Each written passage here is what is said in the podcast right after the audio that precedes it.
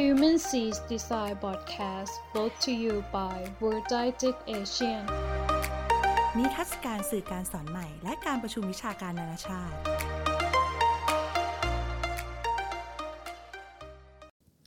สวัสดีครับยินดีต้อนรับสู่ Human c Design Podcast อีกครั้งนะครับ คุณอยู่กับสกลทีและวรันยูนะครับ วันนี้เราก็จะมารีวิวหนังสือชื่อ เพราะเป็นวัยรุ่นจึงเจ็บปวดนะครับนี่เขียนโดย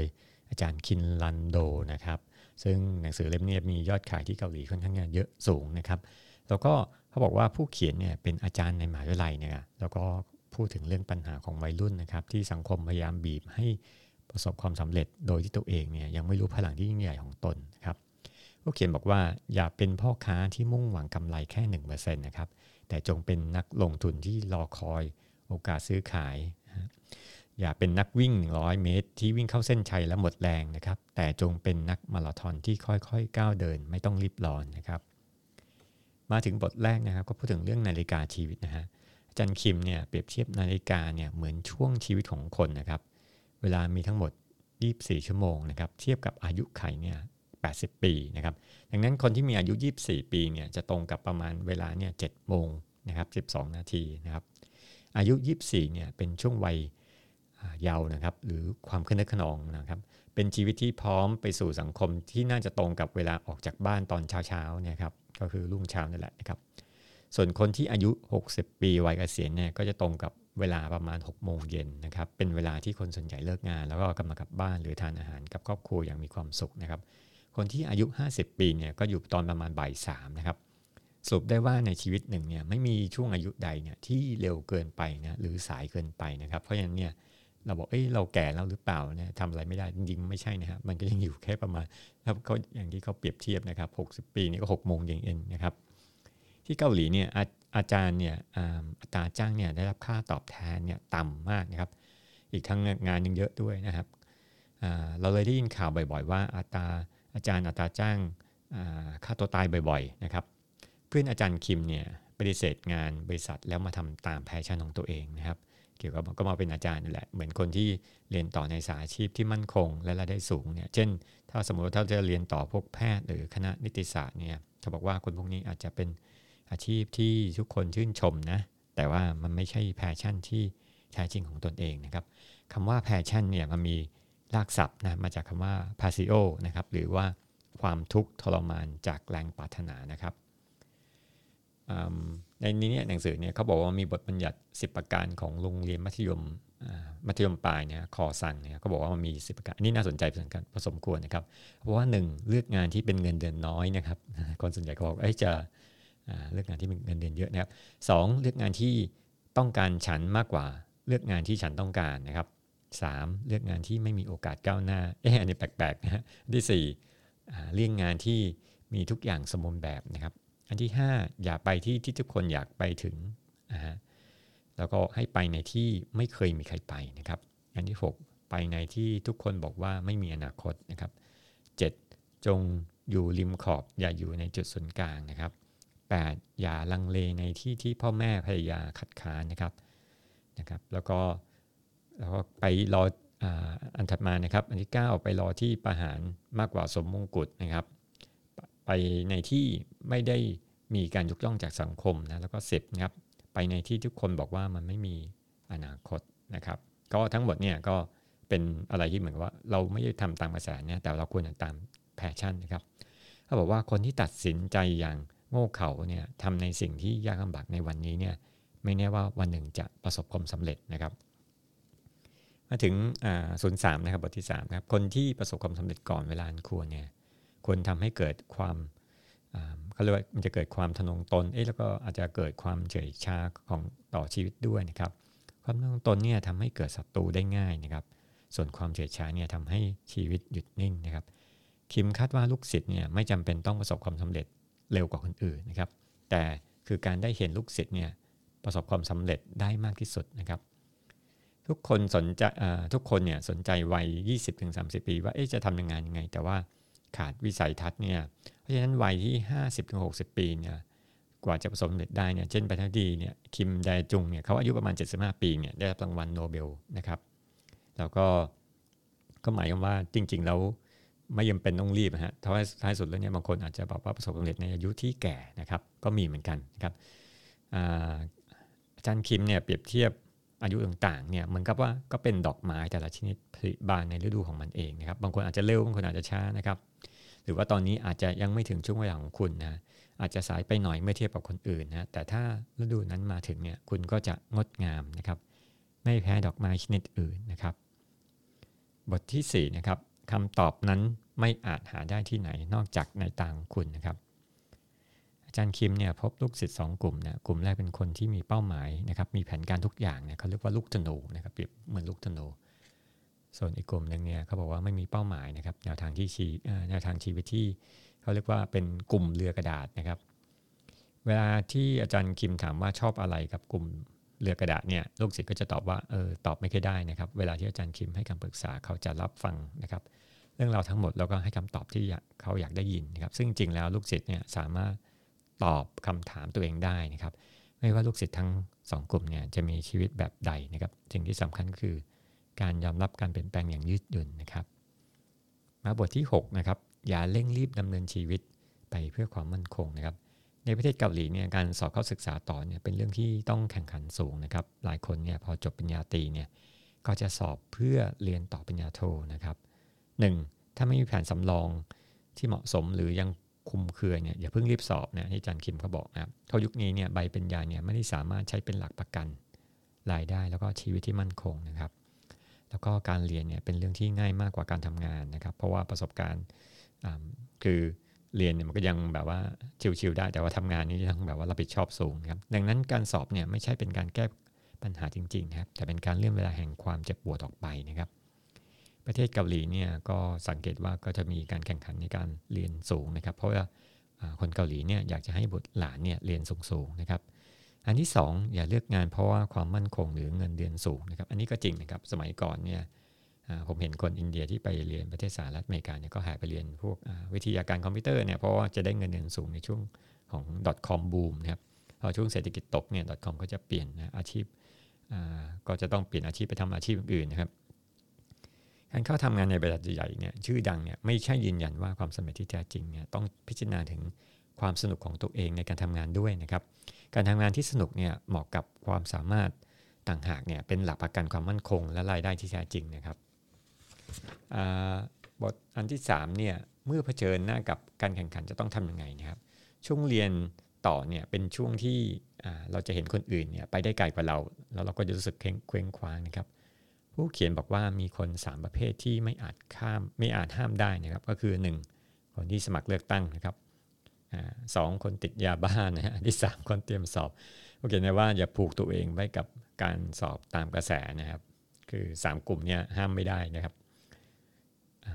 07นะครับอย่าเพิ่งบริหารเงินณตอนนี้นะครับ อันนี้ก็เป็นเรื่องสิ่งที่ผู้เขียนมองเห็นต่างจากหนังสือเล่มอื่นนะเพราะหนังสือเล่มอื่นเนี่ยจะบอกให้เราออมเงินตั้งแต่ยังเรียนอยู่นะครับหรือว่าสะสมหุ้นอะไรเงี้ยเพื่อที่จะเป็นเศรษฐีร้อยล้านตอนอายุมากนะครับ ผู้เขียนบอกว่าเงินในช่วงเรียนเนี่ยไม่ควรออมจนกว่าจะมีรายได้ประจำนะครับ เพราะว่าเงินที่ทำได้ในช่วงอายุน้อยๆเนี่ยไม่มากพอนะควรที่จะลงทุนในความสามารถของตัวเรามากกว่านะครับ เช่น ถ้าเอาเงินไปลงทุนพวกตลาดหุ้นเนี่ย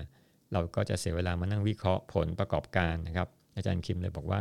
เอาเงินไปลงทุนพวกซื้อทองมีหลักประกัน แล้วก็สามารถปิ่นทองเป็นเงินเมื่อเศรษฐกิจตกต่ำนะครับ ผู้เขียนให้ลงทุนกับการขยันทำงานของตัวเองให้เชี่ยวชาญจะได้รับเงินเดือนที่สูงกว่าคนอื่น3-4เท่านะครับ เพราะ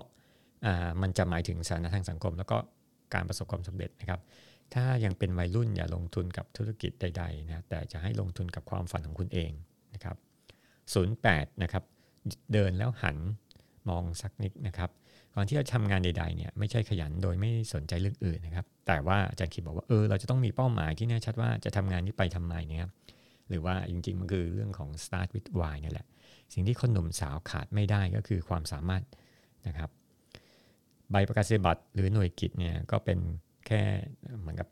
เป็นเรื่องของภายนอกนะครับ แต่คือเราจะต้องมีการทบทวนตัวเองนะครับ ถ้าเราเองเนี่ยไม่มีเป้าหมายนะครับ ไม่รู้วิธีว่าวิธีการเรียนรู้ที่เหมาะสมกับตัวเองเนี่ยก็เท่ากับเราสูญเสียความพยายามนะครับ แล้วก็เวลาไปเปล่าๆสิ่งสำคัญจริงก็คือว่าอาจารย์คิมบอกเออเราจะต้องลงมือทำนะนะครับสิ่งที่จะทำให้เราทำงานสำเร็จก็คือประสบการณ์นั่นแหละนะครับ แล้วก็ ต้องลงมือทำจริงนะต้องอ่านหนังสือนะครับแล้วก็ต้องพูดคุยแลกเปลี่ยนความคิดเห็นนะครับ ต้องออกไปท่องเที่ยวเนี่ยไอ้การท่องเที่ยวเนี่ยมันมันไม่ได้หมายความว่าไปเที่ยวสนุกสนานเดียวนะแต่ว่าเป็นเรื่องของการเดินทางเพื่อค้นหาตัวตนที่แท้จริงของคุณเพราะเวลาคุณออกท่องเที่ยวเนี่ยระหว่างเดินทางคุณก็มีเวลาคิดนะครับ ตรงช่วงเวลานั้นนะก็มาทบทวนนะครับ การท่องเที่ยวเนี่ยเป็นประสบการณ์แห่งเขาบอกว่าเป็นประสบการณ์แห่งความตายนะครับ เพราะว่าจะไม่มีฉันอยู่ในที่ที่เคยอยู่นะครับ แล้วก็บางครั้งเนี่ยจงหยุดเดินนะครับ แล้วย้อนมองตัวเองด้วยแววตาที่สัตย์จริงนะครับก็มองตัวเองด้วยความซื่อสัตย์ว่าเออเราไปถึงไหนทบทวนตัวเองนะครับศูนย์เก้าถ้าไม่มีถ้าไม่อิจฉาเลยก็คือพ่ายแพ้นะครับ อาจารย์คิมเนี่ยบอกความแตกต่างระหว่างความอิจฉาแล้วก็ริษยา เออตรงนี้ผมก็แปลกใจเหมือนกัน เอ๊ะมันต่างกันยังไง มันยิ่งเหมือนกันหรือเปล่านะครับ ความริษยาเนี่ยก็คือการไม่อยากให้ผู้อื่นได้ดีกว่านะครับ แต่ความอิจฉาเนี่ยเป็นการเห็นผู้อื่นได้ดีกว่านะครับ แล้วรู้สึกไม่พอใจฮะต้องการอยากได้บ้างนะครับ คนส่วนใหญ่เนี่ยเลือกที่จะปิดบังความน้อยเนื้อต่ำใจของตนเองนะ เอ๊ะทำไมเราไม่ได้แบบเขาบ้างนะครับ บางคนบอกว่าถ้าอิจฉาคือคนแพ้นะครับ ปัญหาคือว่ามันไม่ได้เกี่ยวอะไรกับการชนะแพ้หรอก เพราะคนที่ชนะเนี่ยไม่สามารถชนะได้ทุกครั้งตลอดเวลานะครับ ถ้าเราเอาความอิจฉาแทนทิษยาเนี่ย แล้วก็ยอมรับความสำเร็จของผู้อื่นเนี่ยแล้วก็ค้นหาการดำรงอยู่ของตัวคุณนะจากมรสุมที่ผ่านมาค่อยๆ เรียนรู้จากสิ่งนั้นเนี่ย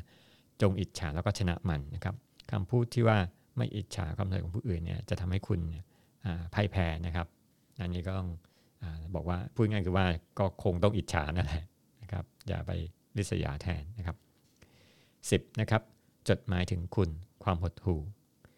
บางครั้งเนี่ยเราต้องทำงานหนักนะครับอาจารย์คิมที่มีอาชีพเป็นอาจารย์เนี่ยต้องมาตรวจข้อสอบงานหนัก แล้วก็บางทีก็ดูหดหู่เหมือนกันนะครับ จริง ๆ แล้วเนี่ยมันไม่ใช่ความหดหู่นะแต่มันเป็นความขี้เกียจด้วยนะครับ คนเราเนี่ยไม่ควรขี้เกียจจนติดเป็นนิสัยนะครับ เพราะจะทำให้ตัวเองเนี่ยถดถอยจิตวิญญาณแล้วก็เลือดเนื้อนะครับที่งดงามจากพลอยเศร้าหมองไปด้วยนะครับ อาจารย์คิมเนี่ยสรุป 3 ประเด็นไว้ก็คือว่า 1. อย่าลุ่มหลงไปกับความขี้เกียจนะครับ อย่าพูดว่าลำบากนะครับ 2. จงเคลื่อนไหวร่างกายนะครับ ออกกำลังกายนะครับ พบผู้คนนะครับทำงานที่อยากทำอย่าเดือนเล่านะครับ แล้วก็เข้านอนเร็วนะครับ 3. อย่าจมอยู่กับความหดหู่และความเศร้านะครับเขาบอกว่าแบงก์หมื่นวอนเนี่ยถึงแม้จะยับมันก็จะมีค่าเท่ากับหมื่นวอนนะครับ เพราะฉะนั้นเนี่ยอย่าหดหู่นะครับสิบเอ็ด ความทุกข์คือความพลังของฉันนะครับ อาจารย์คิมเนี่ยเจอนักศึกษาที่ตกระกรรมลำบากนะเช่นพ่อแม่เป็นหนี้ต้องหนีออกนอกประเทศส่วนแม่ป่วยหนักบางช่วงเวลาเนี่ยถ้าตอนนี้คุณคิดว่ากำลังเผชิญความทุกข์นะครับแต่ในทางตรงข้ามเนี่ยมันเป็นพลังที่ยิ่งใหญ่ที่ช่วยผลักดันนะครับพ่อแม่บางคนเนี่ยจัดการให้ทุกอย่างเนี่ยจนลูกไม่รู้จักความยากลำบากนะครับ ขณะที่คนที่ตกทุกเนี่ยมีโอกาสได้รับประสบการณ์นะครับ 12. พื้นไม่ลึกเท่าที่คิด สมมติว่าเราอยู่ในบ่อน้ำแล้วก็จับเชือกเพื่อที่จะปีนขึ้นมาเนี่ยคิมเปรียบเทียบว่าบางครั้งเราจะประสบปัญหากับปัญหาที่วิกฤตในชีวิต เช่น คนกับหลีหลายคนอาจจะได้เกรดดีจากโรงเรียน แต่เวลาสอบบางคนเนี่ยใช้เวลาถึง 10 ปีนะครับคนที่ล้มเหลวต่อเนื่องจะถูกทำลายความไม่มั่นใจนะครับ คิมแนะนำว่าถ้าเราลองปล่อยเชือกแล้วค่อยๆ ปีนใหม่เนี่ยก็จะทำให้เราหลุดจากปัญหาเดิมได้ แต่หลายคนเนี่ยตัดใจยากนะครับคิมยกตัวอย่าง นะครับคังพูนะครับที่ถูกปฏิเสธผลงานการเขียนอันนี้ก็เป็นนักเขียนนะครับการ์ตูนในนิตยสารชั้นนำจนเขากลายมาเป็นคนที่เขียนการ์ตูนผ่านสื่ออินเทอร์เน็ตนะครับจนได้รับความนิยมนะครับ อันนี้ก็คล้ายๆที่อาจารย์นพดลนพดล sorry นะครับบอกว่าถ้าไม่ work ก็เลิกนะครับก็คือให้ลองทำยกอย่างที่เขาบอกว่าให้ทำพอดแคสต์ทำไม่ได้ไม่ work ไม่มีใครดูหรือว่าไม่มีใครฟังเนี่ยก็ก็เลิกได้นะครับแต่ถ้าเราเห็นว่าการทำพอดแคสต์แล้วมีประโยชน์ต่อคนอื่น แล้วก็ หรือหรือตนเองก็ดีเนี่ยก็ไม่มีอะไรที่เสียหายเนี่ยอย่างน้อยเราก็ได้ประสบการณ์นะครับ 13 ใครคนหนึ่งก็คือทะเลกว้างสำหรับคุณ อาจารย์คิมเนี่ยเคยถามนักศึกษาว่ามีกิ๊กหรือเปล่านะครับหมายคือหมายถึงว่าคนที่มีการจัดกการเชิงซ้อนคบเพื่อนเพศตรงกันข้ามหลายคนนะครับเหมือนเป็นการเลือกซื้อกระเป๋าหรือเสื้อผ้านะครับอาจารย์คิดบอกว่าเขาเห็นนักศึกษาที่มีกิ๊กหลายคนท้ายสุดเนี่ยไม่เห็นว่าเขาได้คู่ดีไร้ทิตินะครับ คำตอบก็คือว่าคนเนี่ยไม่ใช่สิ่งของนะครับ ความสัมพันธ์ของคนเนี่ยต่างจากการซื้อสินค้า ความสัมพันธ์ของมนุษย์เนี่ยไม่ใช่การเลือกคู่ที่ดีที่สุดนะฮะแต่เป็นการเป็นคู่ที่ดีที่สุด คนที่เสพติดความรักนะครับก็คือคนที่กลัวว่าจะไม่มีใครรักตนเองนะครับ คนที่ติดเหล้าเนี่ยก็จะกลัวว่าไม่มีเหล้าให้ดื่มนะครับ ถ้าคุณกำลังมีกิ๊กเนี่ยอยู่ นะครับจงตื่นจากความฝันนะครับ เพราะท้ายที่สุดแล้วเนี่ยคุณไม่สามารถเก็บพวกเขาได้เหล่าเหล่านั้นได้ทั้งหมดหรอกนะครับ จงมั่นใจที่จะรักใครคนใดคนหนึ่งนะครับ เพราะใครคนนั้นอาจจะเป็นเป็นทะเลกว้างสำหรับคุณนะครับ 14 ไม่จำเป็นต้องรักนะครับ 2.0 นะครับ อาจารย์คิมเนี่ยมีประสบการณ์เจอคู่รักในห้องเรียนเวลาที่นักศึกษาเดินเข้ามาในห้องเรียนเนี่ยก็ต้องจูงมือกันมานะครับ ปรากฏว่าทั้งสองเนี่ยเลิกลากันฝ่ายชายก็เสียใจมากนะครับ แล้วก็ ต้องทนเห็นหน้าแฟนอยู่ในหน้าห้องชั้นเรียนไม่ได้ หนุ่มคนนั้นเนี่ยก็ไม่ได้เข้าเรียนแล้วก็ได้ F นะครับอาจารย์คิมแน่ว่าการยอมเสียสละความรักคือการยอมเสียสละทุกสิ่งทุกอย่างให้แก่กันเนี่ยแต่ไม่จำเป็นต้องรักจนสูญสิ้นตัวตนนะครับ ความรักเนี่ยไม่มีกฎตายตัวนะครับ แต่มาจากประสบการณ์ที่เรียนรู้ได้ด้วยตนเองนะครับ 15 การปฏิวัติจากภายในนะครับ เรื่องราวของ ฟิดาคาโลนะครับฟิดาคาโลเนี่ยเป็นศิลปินนะครับอายุ21 21ปีนะครับเป็นผู้หญิงนะครับมีปัญหาด้านร่างกายแล้วก็ชีวิตนะครับ เพราะเธอใช้โครงสร้างเหล็กเนี่ยช่วยพยุงร่างกายของเธอนะครับเธอป่วยเป็นโรคปลิโอนั่นแหละนอกจากนี้เนี่ยสามีของเธอก็มีชู้นะครับเธอก็แท้งลูกสองครั้งด้วย เธอจึงแน่วแน่เนี่ยจะเป็นศิลปินวาดรูปจนเธอมีชื่อเสียงนะครับนี่คือการปฏิวัติตนเองนะครับรีวอลูชันตัวเองนั่นแหละสิ่งสำคัญคือว่าไม่ใช่เพราะว่าเรามีความสามารถไม่เพียงพอนะครับ แต่เป็นการอยู่ที่ว่าเราจะลงมือทำถ้าคุณอยากมียกอย่างเช่นถ้าอยากมีหนังสือพ็อกเก็ตบุ๊กนะก็ลงมือเขียนนะครับ ถ้าอยากจะตีพิมพ์วารสารอะไรเนี่ยก็ลงมือส่งบทความไปนะครับงานถัดมานะครับ 16นะครับสมุดตรวจข้อผิดของชีวิต ลูกชายจันคิมเนี่ยขอให้เขาซื้อสมุดตรวจข้อผิดนะครับ ซึ่งเป็นสมุดที่ตรวจว่าทำไมถึงทำเลข โจทย์เลขผิดเนี่ยที่ทำผิดนะแล้วก็ผิดเพราะอะไรนะครับ เราสามารถประยุกต์มาใช้ตรวจข้อผิดของชีวิตได้นะครับ บ่อยที่บ่อยครั้งเนี่ยที่เรามักหลงทำผิดเนี่ยทั้งที่รู้ว่าเราไม่สมควรทำบางครั้งเราอาจจะลืมสิ่งที่ทำผิดไปนะครับ แล้วให้เราแก้ไขนะครับ บางครั้งเราอาจจะเป็นความจำที่เจ็บปวดนะครับ มีกรณีที่นักฟุตบอลหญิงทีมชาติเกาหลีเนี่ยที่ได้แชมป์ World Cup U U seventeen นะครับเธอได้จดบันทึกตั้งแต่มัธยม4เนี่ยโอ้โหสจดมานานมากนะครับปัจจุบันเนี่ยได้ตีพิมพ์เป็นหนังสือถึง 6 เล่มด้วยกันนะครับคราวนี้ก็คือเหมือนกับว่าถ้าเราเจอปัญหาอะไรในชีวิตเนี่ยแล้วก็บางครั้งอย่างอย่างที่บอกว่าเราไม่สามารถที่จะทำอะไรที่แบบถูกต้องเสมอไปนะครับบางทีอาจจะไปเฮิร์ตคนอื่นก็เราก็จดไว้นะเพื่อเราจะได้เรียนรู้แล้วก็ไม่ทำผิดซ้ำซากนะครับ 18 แม้วันนี้จะลำบากจนอยากจะตายนะแต่อาจจะมีใครหลายคนที่ปรารถนาอยากเป็นคุณนะครับ ความสุขของแต่ละคนเนี่ยมันไม่เหมือนกันนะครับ บางคนเนี่ยเขาจะมีความสุขที่อาจจะต้องวัดกับเปรียบเทียบกับคนอื่นนะครับสสังคมสมัยใหม่เนี่ยเต็มไปด้วยการแข่งขันเต็มทุกรูปแบบนะฮะเขาบอกว่าถ้าไม่พยายามอย่างต่อเนื่องเนี่ยความสามารถที่เรามีเนี่ยอาจจะล้าหลังได้ทุกเมื่อนะครับ ถ้าคุณกำลังลำบากเนี่ยให้ ก้มลงมองคนที่ลำบากกว่า อันนี้อันนี้ดีนะครับ ก็เหมือนกับว่าถ้าดูเขาลำบากกว่าเออเราก็เออเราก็มีความสุขนะเพราะว่าเราลำบากน้อยกว่าเขานะครับ แต่ถ้าเราอยากได้ดีเนี่ยให้ทำตรงข้ามนะครับให้เงยหน้ามองคนที่อยู่เหนือกว่านะครับเเขาทำยังไงแล้วเราจะทำไงให้ประสบสำเร็จได้เหมือนกันนะครับ อันนี้ก็เป็นอุทาหรณ์ที่ดีนะครับ ก็คืออยู่ถ้าลำบากให้ก้มลงมองคนที่ลำบากกว่า แต่ เมื่ออยากได้ดีให้เงยหน้ามองคนที่อยู่เหนือกว่านะครับโอเคนะครับวันนี้ก็จบการรีวิวหนังสือนะครับ เพราะเป็นวัยรุ่นจึงเจ็บปวดนะครับ ตอนที่ 1 แล้วเดี๋ยวจะมีตอนที่ 2 ต่อมานะครับคอยติดตามครับ สวัสดีครับ